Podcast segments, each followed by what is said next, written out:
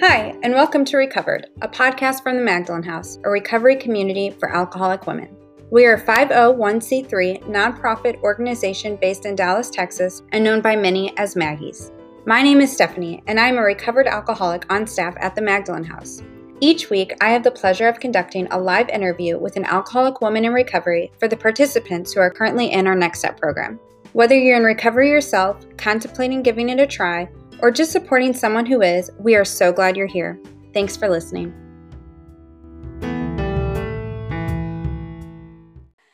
Hi, everyone. I'm so glad y'all are here. So, this morning we're doing our series interview with the recovered drunk.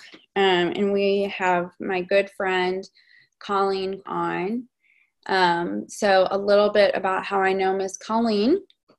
I don't want to tell her story, but y'all hear me talk about the 2 4 a lot. I feel like everybody who comes on, I know somehow through the 2, two 4. And you guys know how how much that place means to me. And Colleen is no different. I met her at the 2 4 and she was actually um, a resident there while I was working there and then after she left uh, we became very very close friends. And now she works there. And i remember whenever she got the job i was just so excited not only for her but for the residents because i knew that she was going to do a good job. And i knew that the residents were going to be very very blessed to have her. And she's one of my best friends today. And so i'm so excited that y'all get to be on here and meet her. And so, Colleen, I don't you've never done this before, but I think you've listened to a few, so you kind of know what to expect. But if you can just start off giving us a little bit of background information about yourself on to qualify you as an alcoholic and what led you to Alcoholics Anonymous. Thanks so much for having me, Stephanie. So, my journey has been a very, I consider, long one because uh, it took me a lot of attempts to actually achieve some long term sobriety. Um, I'm from Cleveland, Ohio. I grew up in a dysfunctional home, and by that, my father was an alcoholic, um, and a lot of that alcoholic chaos surrounded my childhood.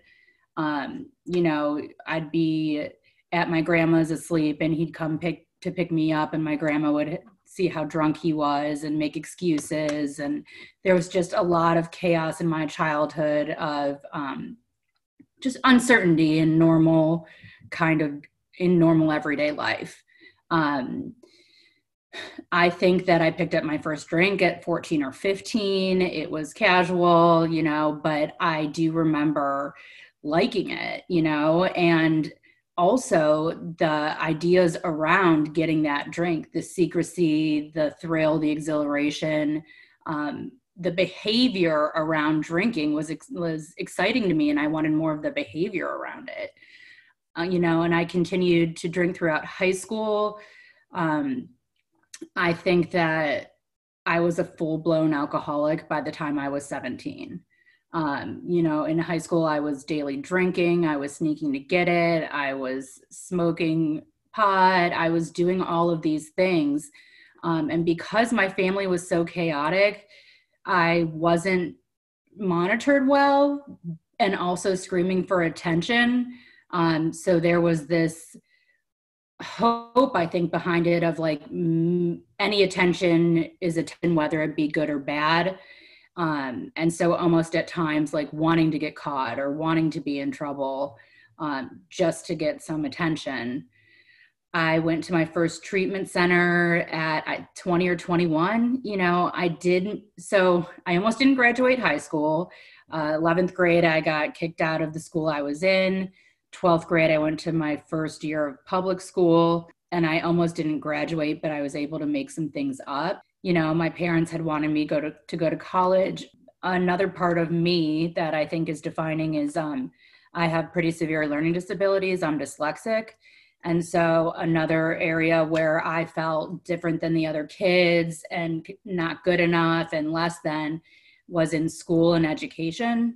And I was always like, uh, in hindsight, I think that it was misunderstood, but it was always Colleen's not trying. She won't sit still. She won't do her work. she is smart but can't accomplish, you know? So I felt misunderstood around school events too. I went to boarding school that was geared toward dyslexia in 10th and 11th grade, got kicked out of there, come home my senior year. And at that time, my parents hadn't really had control of me, you know? So senior year, I just did whatever I wanted. I rarely made it to school on time. I didn't know anybody, so I'd eat lunch in the bathroom. Um, I, I was just very conflicted internally by the time I was a senior in high school. Anyways, I, I tried to go to college. I had no desire to be there. I kind of faked it and partied the whole time. Um, and by 21, I was in my first treatment, you know. Um, I had so much guilt and shame. I waited till my parents went out of town. I called my ex boyfriend, who was a full blown addict, and I asked him how to get into treatment. And I went to treatment without anyone knowing. Um, I had insurance at the time, so I could figure that out, you know, and I didn't get it then, and I didn't get it for another 15 years. I, you know, would have these the first few treatments i wasn't as serious but i'd start to have these like consequences and broken friendships and failures in jobs and schools and all of these areas in my life were falling apart and i knew that i should be sober right because that's the right thing to do get it together um, if i didn't drink as much people wouldn't be mad at me the next day. If i didn't drink so much i wouldn't wreck cars or i wouldn't um, i'd hold a job you know there all these things showed me that i should probably not drink so much. Um, but I couldn't manage that, you know? Um, and I also had this, what I now know, solution that was working for me because my internal condition needed to be treated and the alcohol was working for me despite the consequences that were occurring, you know? I'd quit drinking for a little bit, whether it be a detox, rehab, some sort of like high resolve that I was going to stop drinking for a little bit, right? And at some point, the internal feelings got so heavy, whether it be anxiety, depression, fear, loneliness, whatever the case may be, the feelings became so overwhelming that I needed a solution. And I continue to turn back to the alcohol. You know, I remember being at so I bounced around the country a little bit. I went to Delray Beach, Florida to try to get sober. Um, so I was not in my hometown. I was at a treatment center. I get out of a 30 day treatment. I get into this halfway house, and it was like, this is going to be it. You know, I was absolutely positive that this was going to be the time. Um, and I'd get the job and I'd go to meetings and I'd do like all of these things. But internally, I, I didn't, first of all, I wasn't inviting God into all areas, but I, I didn't know what to do to fix how I felt inside, you know, like so I could get the step one part of it. Um, I was okay with the step two part of it a little bit, but there was a piece of me that was unwilling to completely surrender um, and know what to ask for. So it wasn't until I came to Texas, I came to Texas for a treatment center. Um, and actually, I'll back up as to how I got to Texas. So th- this happened for 15 years, right? And I'd put together two years and go out, or 90 days and go out. I was very good at 90 days. That was pretty much the length of time that I could stand being sober.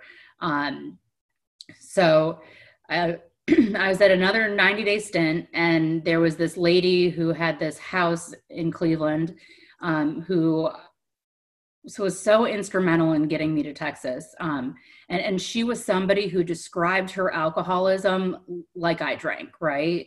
She, she was the person who would not drink all day, but at five minutes before the liquor store closed, she'd throw her kid in the car seat and rush to the liquor store, right? And I drank like that too. You know, I was the person who is literally at the liquor store throwing up stomach bile in the parking lot, trying to not throw up for just five minutes to walk in to get that next bottle. Like my alcoholism was so physical, so emotional, so spiritual.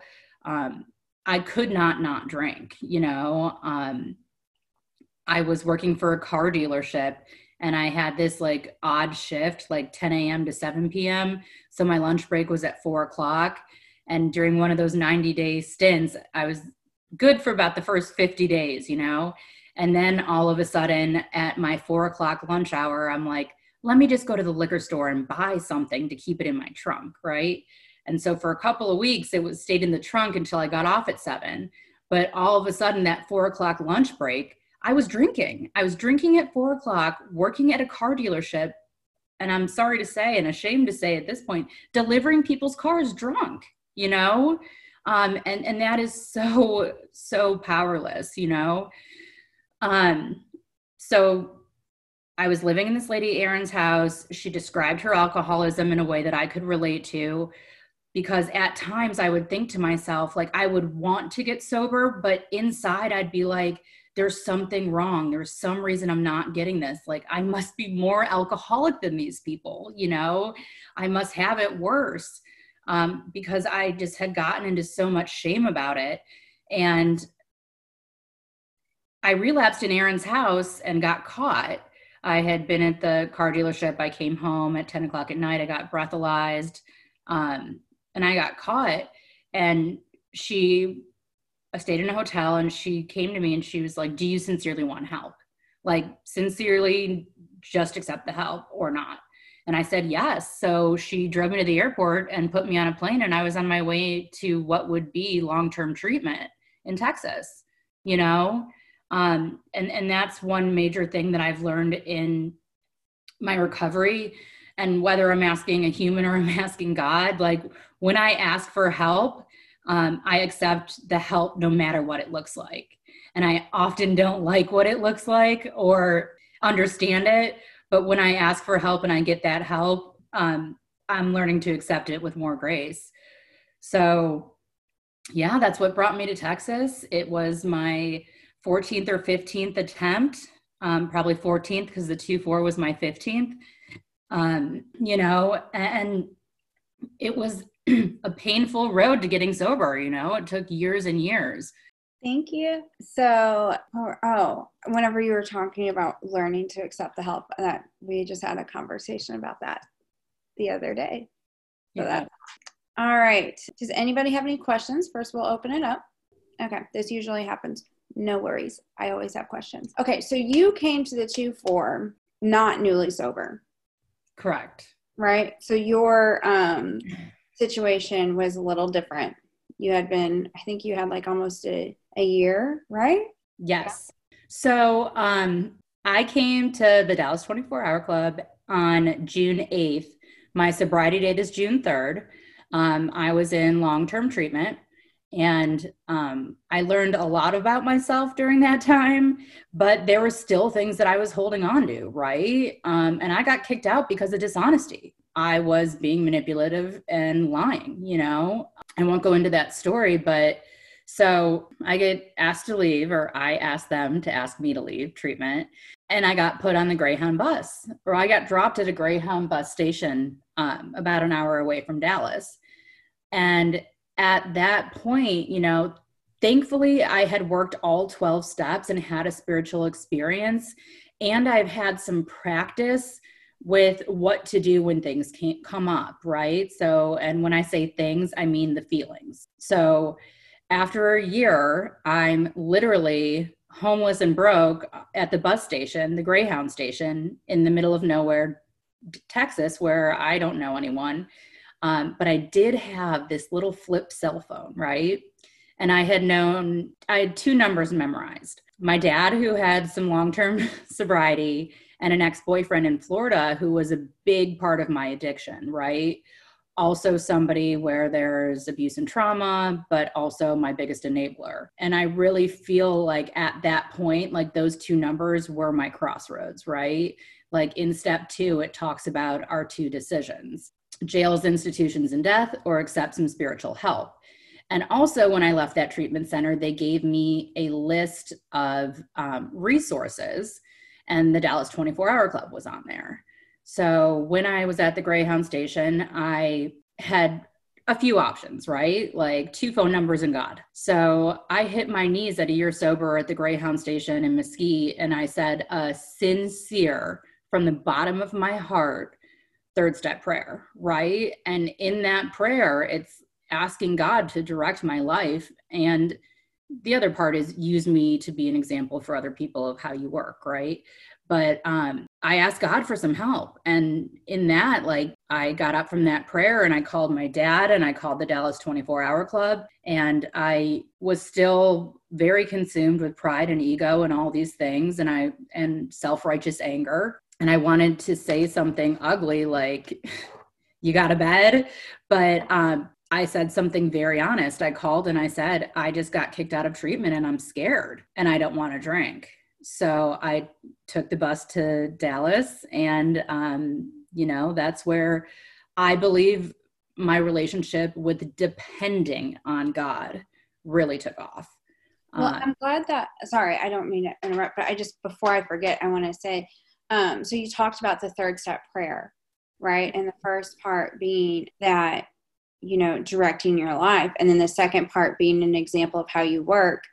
And I feel like you did that whenever you came to the 2 4, right? And which is kind of also like leading me into something else that I wanted to talk to you about too was like was like service. Um so I don't know if we can do like a twofold question. I don't know, but I would love for you to talk about the the demonstration, like allowing God to demonstrate through you what he can do and like really what that looks like and then how important like services because i think that is just something that you you just have like a, such a heart for service um, and that is something that i really really know, love about you and that you know you push me to to want to be that way too oh thank you yeah so service and God working through me. So I have to go back to basics of this program, right? Like I believe that this book and this program and these steps work. And whether it's the idea of like I'm selfish and self-centered and I need to get out of self and into service, or if it's at the end of a 10 step and um, I resolutely turn my thoughts to somebody I can help, the whole idea is out of self and into others. And early in my sobriety, it saved me so much because my head is so crazy and I can tell myself so many things. Um, and, and I use this as a tool today, you know, when I get consumed with fear, resentment, self pity, worry, any of these things, it's like out of self and into others, you know? And when we talk about service, it was different when I lived at the 2 4 or in a community in which there were people readily available because it's always going to the next person or what can I clean or what can I do or you know very tangible basic service levels and and as my sobriety has evolved what service looks like is very different for me um so service is those things right and there's sponsorship but service for me is like being unselfish and genuinely asking somebody, How are you doing? What do you need? Um, can I pick you up for a meeting? Yes, but it's not the picking them up for the meeting. It's being emotionally available and open, and also being available to share pieces of me that I don't love, you know, like that compassion piece of it. Like, I absolutely love sponsorship, but I think it is so important for me to be connected and of service to my friends and the women that I am walking this path with, right? Um, I had a phone call this morning from a friend, just hysterical. And, and it's like, okay, this is my opportunity to be of service. You know what I mean? And I and I never relish in anybody else's misfortune, but I got off that phone call and there was such a connectedness after that because we together use this program to find solutions to move forward, you know? Um, so yeah, service is literally what my life is about. Yeah. Anybody else have a question? I do. So like I I too struggle with dishonesty and not like cash register honesty, but just like um the things that I've like pushed down and ignored and I often think that like thoughts are not dishonest. Um, how like what did your dishonesty look like early on, and then like how do you identify it now for a ten step? Great question, So, dishonesty early on is a mess, and I'm still a mess now. I love this program because there's so much forgiveness in it, um, and we have ways to sort it out, right? The inventory or 10 step. So, dishonesty early on, all over the place, right? But just because I have a thought or a feeling doesn't mean I have to act on it.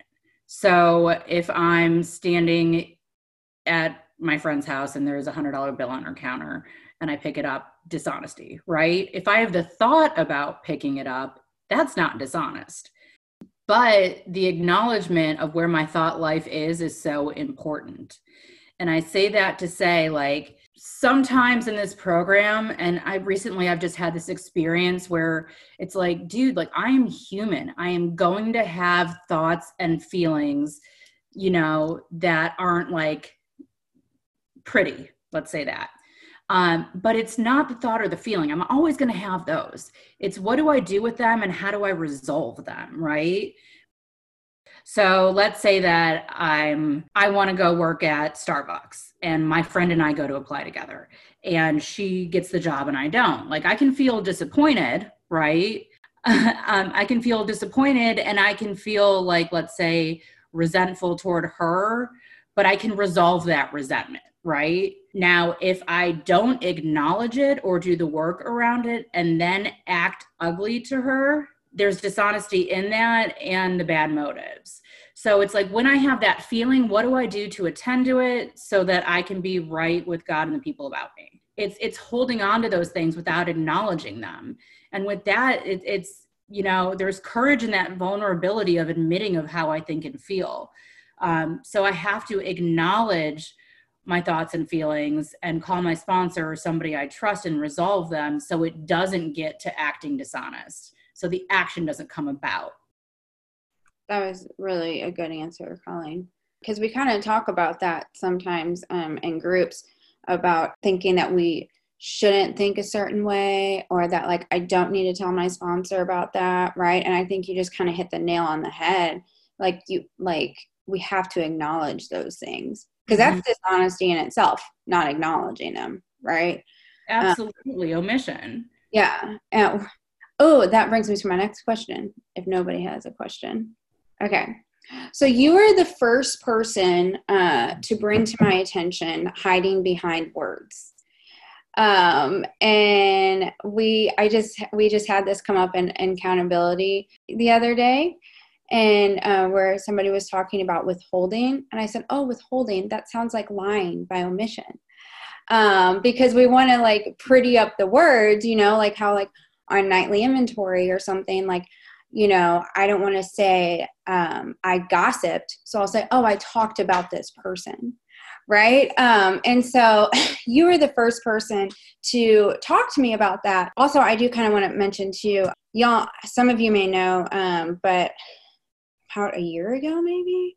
I went through a really rough time in my sobriety um, where I was a stay at home mom. And, you know, his, um, there's just a bunch of stuff that happened with my son's father and everything else. And Colleen, like, showed up for me, like, watched my son so I could go meet with sponsees and meet with newcomers because that was what would, because that's what she knew would help me. And so, but, anyways, that's also whenever we were i was writing my four column inventory that we talked about hiding behind words. And so i don't know i think you know what i'm asking but can you tell me or tell them or tell everyone the importance of like not doing that and why like um, in four column inventory that you make sure that you don't do that of course so and this is just my opinion. If I want to be honest and clear, I have to call it as it is, right? One character defect that came up on my my inventory was a vindictive scorekeeper. And so it would happen in situations that I thought I was like justified or something. Like my friend didn't invite me to a party, so therefore I wasn't going to invite her to my party, right? And that's vindictive. I'm acting as a reaction to their behavior. And while I can twist it into like, oh, well, I just don't like her now, or say it in a pretty fluffy way, the truth is is my behavior is motivated by a vindictive nature. So if I don't call it what it is, I'm making an excuse for myself and I'm continuing to allow the behavior to be sugarcoated or justified. So if I can break it down and call it as ugly as it is, there's two things about it. First of all, I'm going to find it definitely objectionable. Well, more likely objectionable. I can't say definitely. Um, but when I tell the truth about what my defect is and what that behavior is, I can look at it, assess it, and decide if it's objectionable, right?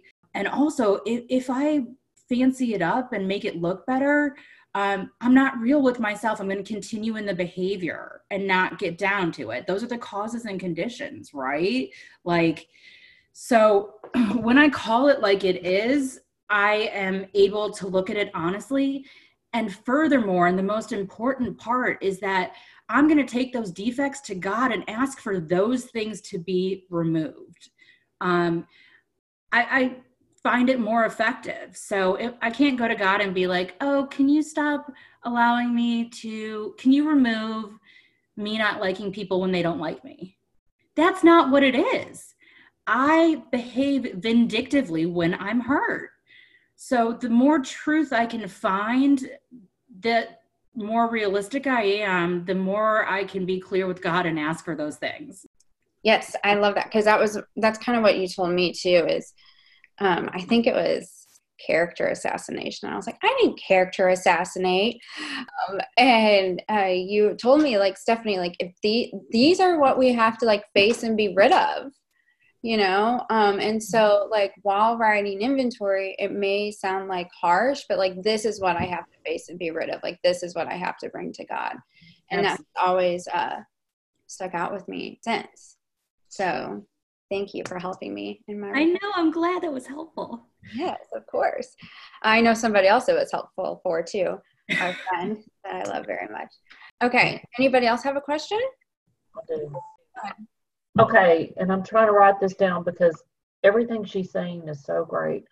But what is her fault and if someone i mean maybe i just need to hit replay on that what she said what is her defect? In what scenario? In what case? the, the one you just said like okay like the scorekeeper i love it mm-hmm. and that you know she didn't invite me to a party so i'm not going to invite her so you're being vindictive. See i would have never seen that like being an issue. To me that's just them and here's me and i'm moving on. So right. i would have never seen it the way you're presenting it so you would have to have a personal attachment to not getting invited, right? Well, yes, that would have burned me. Yes. I've been, uh, yes, emotionally pissed off. Yeah. So, so if you are invested or hurt by the fact you're not invited. Okay, I'm hurt. Then, okay. Right. So then my behavior is in reaction to how she acted. Okay. Right? Okay. I'm not responsible for her behavior. She could have not right. invited me because she could only invite 10 people. She could have, it's the story that I make up about her motives. Okay. That Do makes sense. Okay. Yes. Yes. I just couldn't quite. Okay. Yes. No, that was really good for for clarity and everything. For real. Um, yeah, because I was confused. but no, that makes sense. If I'm hurt, there's a reason, and then it's my reaction towards it, and you know, there's something with me because I'm hurt. Right. It's right. There's not that I wasn't invited to the party, it's the circumstances that I create in my head that create the resentment. She may just forgot me on the list or I mean, but my head goes, "Oh my God!" And I, well, or or she did intentionally. It doesn't matter.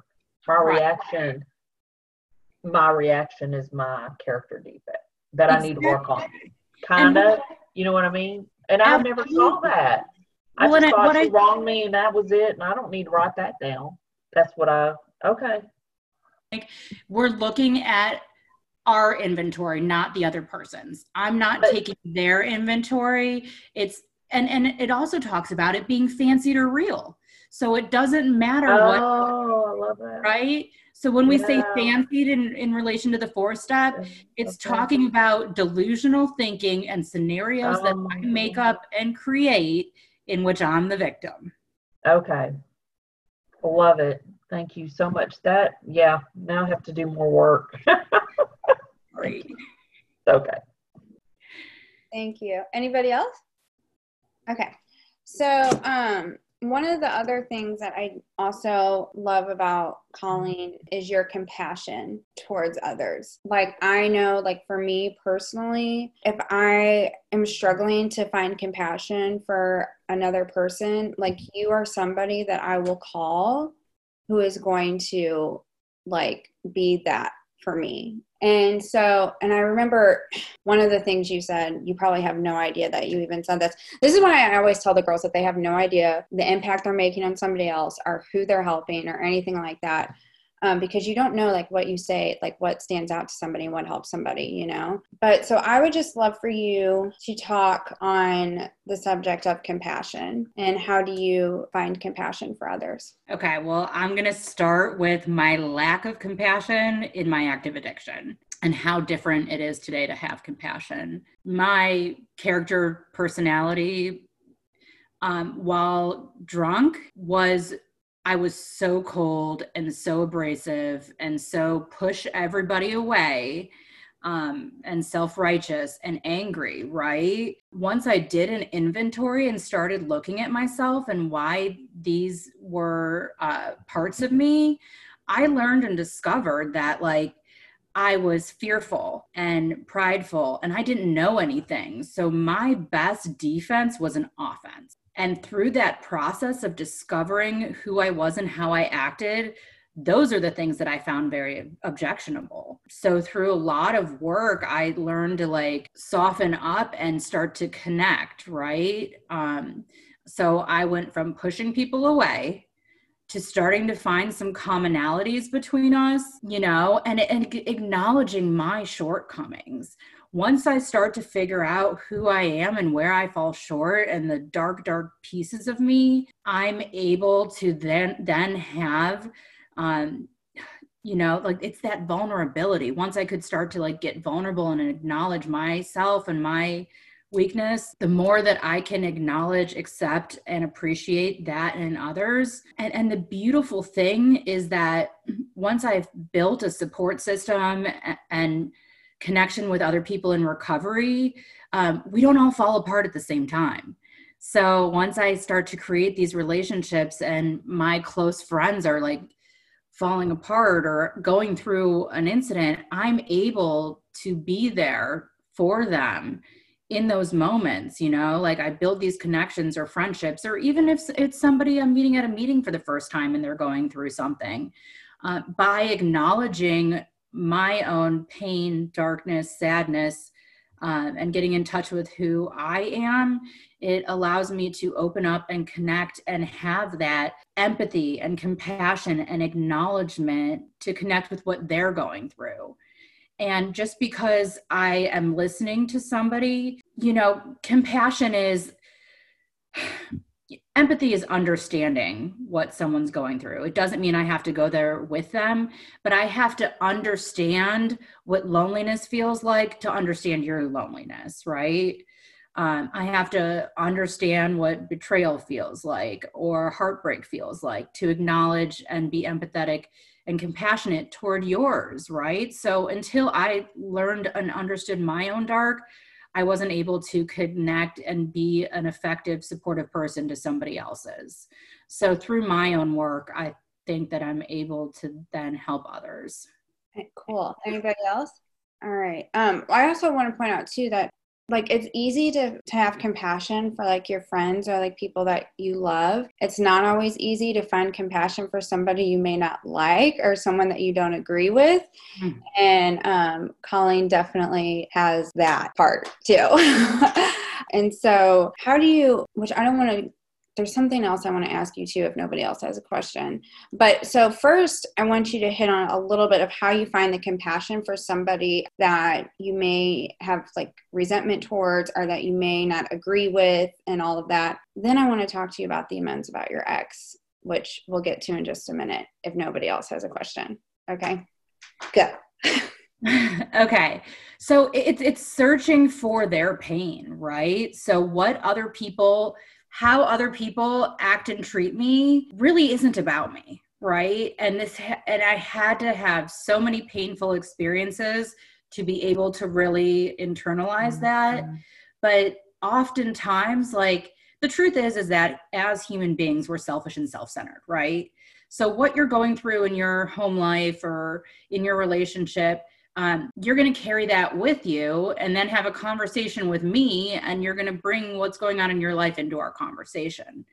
Um, so for me it is so important to acknowledge that what you're saying to me and how you say it may or may not have anything to do with me. And I have to look for that and I have to acknowledge the other person's emotional state because oftentimes, like when I'm having these difficult conversations, when I find somebody who's two seconds sober and wants to yell at me because I gave them direction that they don't like and I'm the fault and I, I'm the problem and I, it's me, me, me, right? Really, it has nothing to do with me, dude. It's like, what are you going through that has created this emotional state in your life? and the more that i'm able to acknowledge this person is pain is in pain this person is hurting this is you know we can actually find solution because the way that you're talking to me has nothing to do with me. Let's talk about what you're going through that's creating this emotional tornado in your head. Awesome. Thank you. Anybody else have a question? Okay. So this is going like i guess way off topic from what we were talking about, but that's okay because I knew this was something I wanted to talk to you about. And you kind of mentioned him earlier, but so your ex was very abusive, correct? And he was also in active addiction, and there was a lot of trauma there. And you mentioned going to treatment. And I'm pretty sure if I remember from you, whenever you told your story, he ended up like robbing you and all that kind of stuff too while you were going to treatment. Is that right? Am I correct on that? Yeah.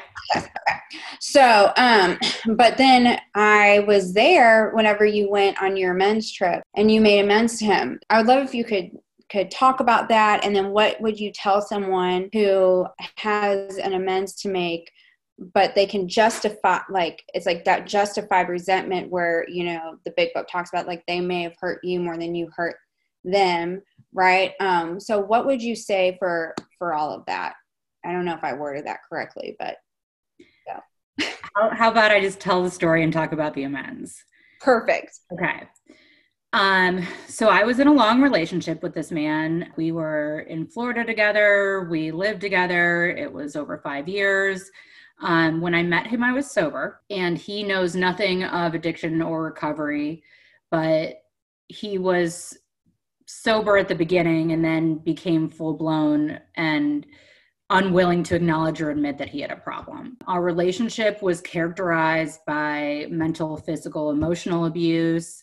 I was never good enough. You know, he'd say, Make me a roast beef sandwich. And then I'd make the roast beef sandwich. And he'd be like, I wanted turkey. You know, um, just like a lot of psychological damage. Um, that took me a long time to even like acknowledge. And after that relationship, I was so damaged and so broken. And I could acknowledge like physical abuse, but not emotional abuse and all this stuff, right? And so years passed, and we still had. Um, so I want to talk about the motives, right? So did inventory and inventory and talk to my sponsor about it and all this stuff. So I came to a place where I was no longer like fueled by resentment in this relationship, right? I came to a place where I began to acknowledge my part, right? Because not only did he engage in that stuff, I came right back with it. So I would call him names or I would run and hide and disappear, and then he'd worry about where I was. Um, or I would just often just take off, you know, um, and other stuff, right? Like I was emotionally not kind to his soul, um, and all these things. So we also had mutual property together, and I had to go back to Florida and kind of get out of owning stuff with him. So it was about a year and a half into my sobriety, and I go to make this amends trip. Um, and in my life at that time, I was solid in my sobriety, um, but I wouldn't say that I was, my whole new life had been created yet. But, anyways, I go to Florida and I rent this car and I'm driving to go make this amends. And um, he just doesn't show up when he's supposed to meet me at the bank and then he doesn't show up the second time and then he tries to manipulate me and go sign papers at night at a bar and all these things um, and, and, it was pretty steering me up right it was getting very uncomfortable so um, I, i'm sitting in the apartment parking lot and i'm calling my sponsor and i'm calling my best friend and I'm like, I'm ready to do this amends and he's not showing up for it and it's making it even worse because now it's like my third attempt to make it. Da, da, da. And the conversation was like, are you suiting up and showing up? Are you willing to make this amends? And I, yeah, the answer to all of those was yes. Um, and I was going to say, that's good enough, right? So I come back to Texas, and another year goes by, and I go to Florida and I make the amends approach again. And I'm like, okay, so we're going to go make this amends. And um, he happened to be in a fishing tournament and had been drinking, but he's like, come to this event. So I go to this event and I see him, and he is not sober. And I call my sponsor, and I'm like, what do I do? I don't think he's sober. And she goes, Look, this is your opportunity. Like, it's hard. Like, you're going to just have to do it anyways. Like, you're given the opportunity. So I make this amends and I'm no longer tied to him financially. And he is literally in my face telling me, like, what I owe him and what I did to him. And he's literally like his fingers pointed at my forehead and he's calling me these ugly names and I'm doing everything that I can to hold it together and not react and not be spiteful because that's what the amends directions call for, right? Um, and I give him space and I let him talk. And I, that is the most uncomfortable I've ever been in sobriety. But as I'm walking away from this marina, I literally, like, I can remember it as clear as day. As I'm crossing the street to the parking lot, I felt like this absolute dropping of any anger, any resentment, and this like love come over me, you know? And in that moment, I had such an acknowledgement for how sick he was and how damaged and broken and you know like i there's there's the compassion right? Like i could see his pain i could see his hurt um, and god changed me in that moment. Like god absolutely changed my heart through that amends. Pulls at my heartstrings. Anybody else? All right well we're getting to the top of the hour but there's two things i want to ask you. So we were talking the other day and you had been to how many treatment centers well combination of houses and treatment centers 15 okay. And you had tried to get sober for a very long time. Mm-hmm. um, was there ever a time where you like thought this isn't going to work for me absolutely. and, and um, what would you say to to someone who's who's feeling that? Wow okay. So there's there it's hard. It is so hard to come back into this program. It is so hard to muster up the courage and get it together and get into that detox and try one more time. The layers of shame and guilt and just absolute self hatred were so deep for me so many times. You know, I talked about my first detox and treatment. I um, checked myself in without telling anyone because, like, I was ashamed then well put 15 more years of try trying and like failing at getting sober on top of that it was just so ugly you know? There were times when i got sober on like a winning streak I'd say like when i was emotionally okay and excited about it. And there are times like i remember going into this detox and i had like lost my car in south florida i had locked my keys in it i stayed with friends for two days to try to like figure out what to do um, and finally i just like left my car parked at the beach and like begged someone to drop me off at this rehab or this detox um, and i walked in with one shoe a horrible sunburn no money hadn't showered in three days like that desperation you know like I didn't care where my car was, what happened, who I'd, I'd lost my cell phone, I'd lost everything, right? Um, there was another time when I was on the side of the road and I begged a cop to take me to a detox. You know, like my alcoholism is ugly and desperate and despairing. Um, you know, and so there have been so many times where I felt like I absolutely could not go on with or without it, the jumping off point that it talks about. Um, and you know i have the i have these conversations like sometimes i just think it won't work for me. It won't work for me one more time. I have tried i have failed i have done all the things. I have surrendered. I had followed sponsor directions. I'd showed up at the meetings. And then i'm like desperately leaving a meeting to go to the liquor store or all these things. But the truth is is like we don't know when or where god is going to meet us. And god's grace and love for us is so much bigger and deeper than i'll ever be able to understand. And the truth is is like at each treatment at each attempt i learned something different whether it be about surrender love uh, concept of a step like every attempt like nothing was a failed attempt it's my idea that it failed because I didn't achieve long term sobriety at that point, but I learned lessons along my way, each step of the way. Um, so each time that I tried and didn't succeed, I learned something, and all of those pieces have created who I am today. And without those failures and without those struggles, I don't think I'd be able to reach the people that I can today. Um, you know, and it is always so dark before the dawn um, you know and, and that's why it's such a we program because i feel like we have a responsibility to meet those people and tell them our story and that it can work for them too. You know it's a god deal. It's not a colleen deal. I have nothing to do with this. Yes i have to show up open minded willing and surrender at some point but this is really god's job. I just have to meet him halfway not even halfway. I just have to show up and ask for the help and be somewhat willing to follow some direction. Hmm. Good.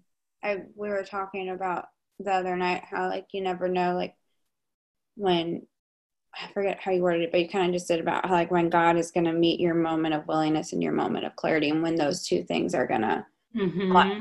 uh, so powerful. Absolutely. Uh, Anybody else before I ask the wrap up question? All right, Colleen, I think this has been really great. And I'm not just saying that because you're my friend. So, my wrap up question is always if you could leave us with one takeaway, like something like if you, whether it's for somebody who is getting sober, staying sober, like that is something like if you don't hear anything I say, hear this, what would the one takeaway you'd want to you'd want to leave us with today? To be gentle with yourself, but to be honest. Forgive yourself and love yourself, but tell the truth, even if it's just to one person. So many times I've had this perfectionistic idea that my thoughts and feelings can't be like that, or my behavior is so unforgivable. Um, because of this program and what we have in terms of God's sponsorship in these steps, no matter what we do, there is a path to get us on a better path. You know, you are not irredeemable, you're not unforgivable. We can course correct if you're honest and open and willing to tell the truth and do the work. Yay. All right. Well, thank you so much. You all have a have a wonderful day. I love you so much. I love you too. I'll see you guys later. Thanks for having me. Yeah. Bye. Bye. Bye. Thank Thanks, Colleen. That was awesome. Thank you. This podcast is from the Magdalen House, a recovery community for alcoholic women. We are a nonprofit organization located in Dallas, Texas, and we provide comprehensive recovery services to alcoholic women at absolutely no cost. You can learn more and support our mission at magdalenhouse.org.